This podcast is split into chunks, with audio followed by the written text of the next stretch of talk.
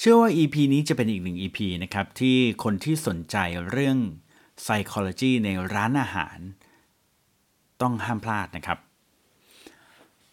ไม่ว่าคุณจะเป็นเจ้าของร้านอาหาร คนออกแบบเกี่ยวกับร้านอาหาร หรือคนจะเป็นคนที่ชอบ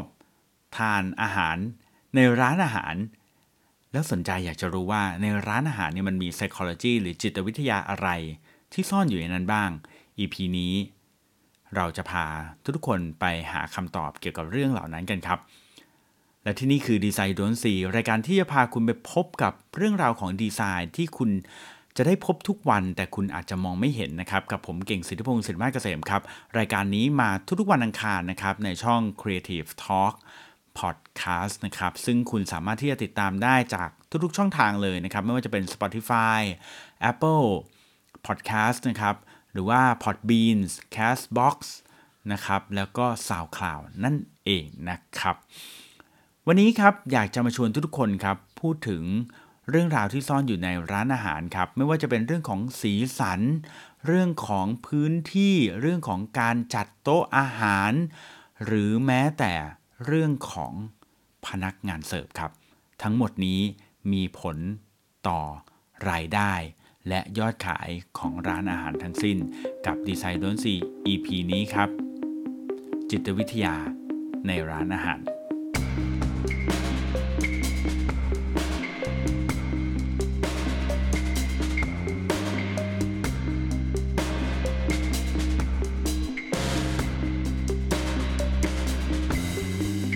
อยู่ผมเก่งสิทธิพงศ์ศิริมาศเกษมนะครับ วันนี้จะมาพูดถึงเรื่องของจิตวิทยาในร้านอาหารกันครับ ว่ามันมีอะไรซ่อนอยู่บ้างนะครับ ก่อนที่จะไปพูดถึงเรื่องจิตวิทยาในร้านอาหารเนี่ยผมอยากจะเล่าเคสหนึ่งให้ฟังก่อนฮะมันมีผู้หญิงคนหนึ่งนะฮะ ชื่อแคสซันดราสมิธเนี่ยนะครับเธออายุแค่ประมาณ 20 ปีเท่านั้นนะฮะทำงานเป็นพนักงานเสิร์ฟครับ ซึ่งในขณะนั้นเนี่ยเธออายุ 20 ปีเนี่ยนะฮะเรื่องราวนี้เกิดขึ้นในปี 2010 นะฮะ บอกไว้ก่อนว่าเกิดขึ้นในปี 2010คัสซันดราสมิธอายุ 20 ปีเนี่ย เธอเป็นพนักงานเสิร์ฟอาหารอยู่ในร้านอาหารที่ชื่อว่า Hooters นะครับ ถ้าเกิดว่าใครจะพอรู้จักร้านชื่อ Hooters ก็น่าจะจินตนาการได้นะว่าพนักงานร้านอาหารนี้น่าจะเป็นอย่างไรนะครับ Hooters นี่เป็นร้านที่ค่อนข้าง ดังในอเมริกานะครับ แล้วก็มาเปิดสาขาที่เมืองไทยอยู่ที่ตรงสีลมนะครับโลโก้ของ Hooters เนี่ยตัว Hooter Hooter นี่สะกด H O O T E R S นะครับ ซึ่งตัว O O เนี่ยเป็นรูปนกฮูกตาของนกฮูกนะครับ แล้วก็ signature ของร้านนี้เอาพูดตรงๆเลยก็คือ พนักงานเสิร์ฟเนี่ยต้องแบบหุ่น หุ่นดีนะครับหน้าอกใหญ่อะไรประมาณนี้ก้นเป็นก้นอะไรประมาณนี้ พูดตรงๆเลยนะครับ แล้วก็ร้านนี้ก็จะแบบขึ้นชื่อมากกับพนักงานเสิร์ฟแบบนี้นะฮะ ซึ่งตอนที่ผมอยู่อเมริกาเองเนี่ย ก็เพื่อนๆก็ชอบชวนไปกินร้านพวกนี้นะฮะ เพราะมันสนุกดีนะครับ เราไม่ได้กะจะไปลวนลามอะไรเขาหรอกนะครับเพราะมันไม่ได้อยู่แล้วนะฮะ แต่ว่ามันเป็นอะไรที่เออสนุกสนุกคึกครื้นมากกว่าการที่จะไปเข้าร้านทั่วๆไปนะฮะว่ากันอย่างนั้นนะครับ ทีนี้ แคสซันดราสมิธเนี่ยนะครับเธออายุ 20 ปีอย่างที่บอกนะครับเขาก็เป็นพนักงานเสิร์ฟร้านนี้แหละนะครับ แต่ว่าด้วยความที่เธอเนี่ยนะครับมีส่วนสูงอยู่ประมาณ 5 ฟุต 8 นิ้วเนี่ยนะครับแล้วก็น้ำหนักประมาณ 132 ปอนด์เนี่ยนะครับเธอก็ได้รับคำสั่ง เรียกว่าโดนผู้จัดการร้านเนี่ยนะครับต่อว่านะครับว่าให้ไปลดน้ำหนักนะครับไปทำหุ่นให้ดีก่อนนะครับ แล้วค่อยกลับมาทำงานอีกครั้งหนึ่งนะครับ ถ้าเกิดว่าอยากจะเก็บงานของเธอไว้ต้องไปลดน้ำหนักมานะครับ ทีนี้แคสซันดราสมิธเนี่ยนะครับ เธอก็เลยโมโหครับว่า เฮ้ยทำไมถึงเป็นแบบนี้ ถึงแม้ว่าจะรู้ก็เหอะว่าร้านเนี่ย signature มันคื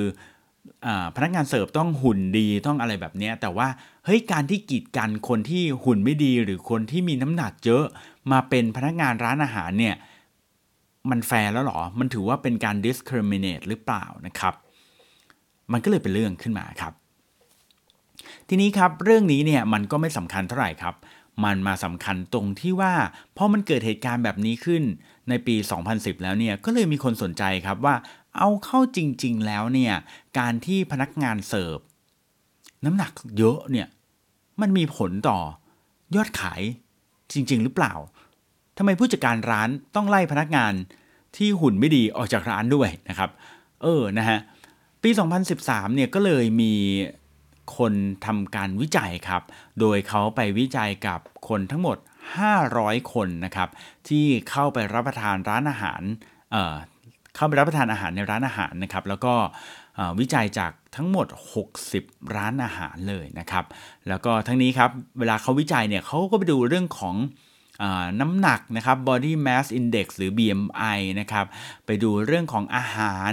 ที่ทานกันนะครับ ไปดูเรื่องของจำนวนอาหารที่สั่งนะครับ เริ่มตั้งแต่ appetizer ยันซุปสลัดนะครับ main course อาหารหลักนะครับ และยาวไปถึง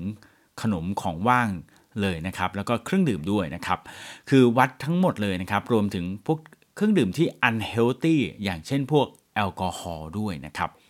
ปรากฏว่าสิ่งที่น่าสนใจที่เขาได้รับจากการวิจัยนี้นะฮะ ก็คือกลายเป็นว่าคนเนี่ยนะครับนิยมที่จะออเดอร์หรือสั่ง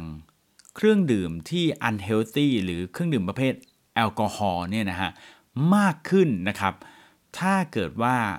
พนักงานเสิร์ฟนั้นเป็นคนที่มีน้ำหนักเยอะครับ เออนะฮะตรงกันข้ามกับที่เมื่อกี้นี้ฮูเตอร์สเนี่ยพยายามไล่พนักงานที่หุ่นไม่ดีใช่ไหมพนักงานที่น้ำหนักมากเนี่ยออกใช่ไหมแต่เอาเข้าจริงพอเขา research มาเขาพบว่าพนักงานที่มีน้ำหนักมากเนี่ยหรือพนักงานที่อ้วนเนี่ยพูดง่ายๆแล้วกันนะครับ มีผลทำให้ลูกค้าเนี่ยสั่งเครื่องดื่มแอลกอฮอล์มากขึ้นเออนะครับ ซึ่งสิ่งนี้เนี่ยนะครับเขาก็บอกว่ามันเป็นเรื่องของ situational social norm นะครับ คือการที่ คนที่มีน้ำหนักเยอะเนี่ยนะครับสามารถที่จะเปลี่ยนพฤติกรรม แล้วก็ทำให้ลูกค้าเนี่ยมีความรู้สึกเปลี่ยนไป แล้วก็มีเขาเรียกว่ามีความคิดที่เปลี่ยนไปในการรับประทานอาหารได้ด้วยเหมือนกันนะครับ ทีนี้ครับสิ่งนี้มันก็เลยทำให้คนสนใจมากขึ้นว่าเอาอ๋อโอเคงั้นเอาเข้าจริงๆแล้วพนักงานเสิร์ฟก็มีความสำคัญใช่ไหม ต่อยอดขาย ดังนั้นเรามาศึกษาเรื่องอื่นกันดีกว่านะครับ เขาก็มาพบว่าพวก prop ต่างๆครับที่ตกแต่งอยู่ในร้านอาหารเนี่ยมันก็มีผลต่อการออเดอร์อาหารด้วยเหมือนกันครับอ้าวมีผลอย่างไรนะครับ ยกตัวอย่างเช่น ร้านอาหารที่ตกแต่งพร็อพด้วยความเป็นทะเล มีทราย มีเปลือกหอย มี บางบางที่มีพวกแหจับปลาอะไรพวกนี้นะฮะเป็นเครื่องประดับเนี่ยเขาบอกว่าเวลาที่ตกแต่งด้วยลักษณะแบบนี้จะทำให้คนมีความรู้สึกอยากออเดอร์อาหารทะเลมากยิ่งขึ้นนะนะครับ ในขณะเดียวกันครับถ้าเกิดว่าในร้านของคุณเนี่ยมีพวกบาร์นะครับบาร์เหล้าบาร์เบียร์ถึงแม้จะเป็น prop หรือจะเป็นอะไรก็แล้วแต่นะครับ มันทำให้คนที่เข้าไปรู้สึกอยาก ออเดอร์เครื่องดื่มแอลกอฮอล์มากขึ้นครับ อย่างไรก็ตามครับเท่านั้นยังไม่พอครับ เขาบอกว่าร้านที่เล่นดนตรี หรือเปิดเพลงที่เกี่ยวกับการดื่ม เพลงที่เกี่ยวกับการเฉลิมฉลองอะไรพวกนี้ต่างๆ ก็จะทำให้คนรู้สึกอยากจะออเดอร์เบียร์ออเดอร์แอลกอฮอล์มากขึ้นด้วย เช่นกันครับ และแน่นอนครับถ้าเกิดว่าบอกว่าคุณตกแต่งร้านด้วย prop ที่เป็นเรื่องเกี่ยวกับทะเลทะเล ประมงประมงประมาณนี้นะฮะแล้วทำให้คนเนี่ยออเดอร์อาหารทะเลมากขึ้น นั่นก็แน่นอนครับทำให้มันก็มีมีอีกวิจัยหนึ่งที่บอกมาเหมือนกันว่าถ้าเกิดว่าคุณตกแต่งร้านด้วย ต้นไม้ผักสีเขียวมากๆ ก็จะทำให้คนอยากจะออเดอร์สลัดมากยิ่งขึ้นครับ เช่นกันครับ ถ้าเกิดว่าในร้านคุณตกแต่งด้วย prop ที่เป็นพวกกาน้ำชากาแฟ นะครับหรือว่ามีเมล็ดกาแฟมีความแบบนะเหมือน Starbucks ที่เขาแต่งเงี้ยนะฮะก็จะทำให้คนอยากจะออเดอร์กาแฟมากขึ้นครับโอเคนะครับ ซึ่งอันนี้แน่นอนเลยนะครับ พอคำยืนยันอย่างนี้ออกมา มันก็เลยกลายเป็นสิ่งที่เราอาจจะค่อนข้างมั่นใจมากขึ้นเวลาที่เราจะตกแต่งร้านอาหารใช่ไหมแต่เดิมเนี่ยเราอาจจะตกแต่งเพราะว่า ก็ฉันอยากจะทำร้านอาหารทะเลอะดังนั้นฉันก็เลยก็ต้องแต่งให้มันเป็นทะเล แต่ความเป็นจริงแล้วเฮ้ยพวกนี้มันมีผลต่อการออเดอร์ของลูกค้าด้วยเหมือนกันนะครับทีนี้ครับเท่านั้นยังไม่พอครับเรามาดูการวิจัยเพิ่มเติมกันเกี่ยวกับเรื่องของร้านอาหารเหล่านี้กันอีกดีกว่าครับเขาบอกว่าแบบนี้ครับเขาบอกว่าร้านอาหารที่ออกแบบนะครับ โดยมีโดยทำร้านให้มันรู้สึกสูงโปร่ง โล่ง มีแสง ที่ค่อนข้างสว่างนะครับ มีไฟสว่าง มีแสงอาทิตย์เข้ามาในร้านได้นะครับ เปิดเพลงเสียงดัง แล้วก็ใช้สีสันที่สดใสนะครับ เขาบอกว่าร้านประเภทนี้เนี่ยจะทำให้คนเนี่ยกินอาหารได้มากขึ้นและเร็วขึ้นครับนะฮะในขณะเดียวกันครับ ร้านพวกนี้เนี่ยนะครับร้านที่มีแสงสว่างจ้าๆเนี่ยนะครับ จะ ช่วยลดเวลาในการที่เขาจะนั่งแช่อยู่ในร้านได้ด้วยนะครับ แล้วเรามาดูกันครับว่าร้านอะไรครับที่ทำแบบนี้นะฮะเมื่อกี้ที่ผมบอกไปก็คือมีอะไรบ้างนะทำร้านให้โปร่งนะครับทำให้มีแสงเข้านะครับ เป็นแสงจ้าๆ หรือแสงไฟในร้านเนี่ยต้องสว่างๆนะครับสคือเปิดเพลงเสียงดังๆ มันๆหน่อยนะฮะสคือใช้สีสันในร้านให้สดใส ร้านประเภทนี้เป็นร้านอะไรครับ นึกออกไหมฮะ ร้านฟาสต์ฟู้ดครับ นึกถึง McDonald's นะครับ นึกถึง KFC นะครับ นึกถึง Burger King นะครับ เป็นแบบนี้หมดเลย คือเป็นร้านที่โปร่งโล่งนะครับ แดดเข้าได้นะครับ แสงแดดเข้าได้ หรือถ้ากลางคืนเขาก็จะเปิดไฟให้สว่างนะครับ ภายในร้านจะใช้สีที่ค่อนข้างจัดจ้านสดใสนะครับ แล้วก็จะมีเพลงที่เปิดค่อนข้างสนุกสนานอยู่นะครับ เพราะว่าทั้ง 4 ปัจจัยนี้ครับทำให้ คนที่เข้าไปในร้านเนี่ยไม่รู้สึกอยากจะแช่อยู่ในร้านนานๆนะครับ อยากจะออเดอร์แล้วก็ทานเร็วๆ แล้วก็สามารถทานได้เยอะๆด้วยนะครับ เพราะว่าร้านพวกนี้เป็นร้านที่ต้องการให้คน turnover หรือว่าผัดเปลี่ยนไวๆนะครับ ดังนั้นเขาก็เลยจำเป็นต้องจัดแบบนี้ครับ ซึ่งถ้าเกิดว่าคุณลองสังเกตดูนะครับ ตรงกันข้ามกันเลย ตรงกันข้ามกันเลยนะครับ ร้านที่อยากให้คนมานั่งแช่นานๆ เช่นพวก ผับต่างๆนะครับ ร้านเปิดเพลงฟังคลอเบาๆเขาบอกครับเขาบอกว่าร้านที่เปิดพวก soft jazz music เนี่ยจะทำให้คนเนี่ยอยากจะสเปนไทม์อยากจะนั่งนานๆอยู่ในร้านนั้นนะครับ ร้านที่ทำตรงกันข้ามก็คือเป็นแสงไฟสลัวสลัวนะครับ สีในร้านนะครับที่ใช้ไม่เป็นสีฉูดฉาดมากนะครับ เปิดเพลงคลอเบาๆ ร้านพวกนี้ครับจะทำให้คนนั่งนานและอยู่นานครับ ซึ่งทำไมเขาถึงอยากให้คนนั่งนานและอยู่นานครับ เพราะร้านพวกนี้ไม่ได้เน้นการผลัดเปลี่ยนลูกค้าหรือการ turnover ของลูกค้า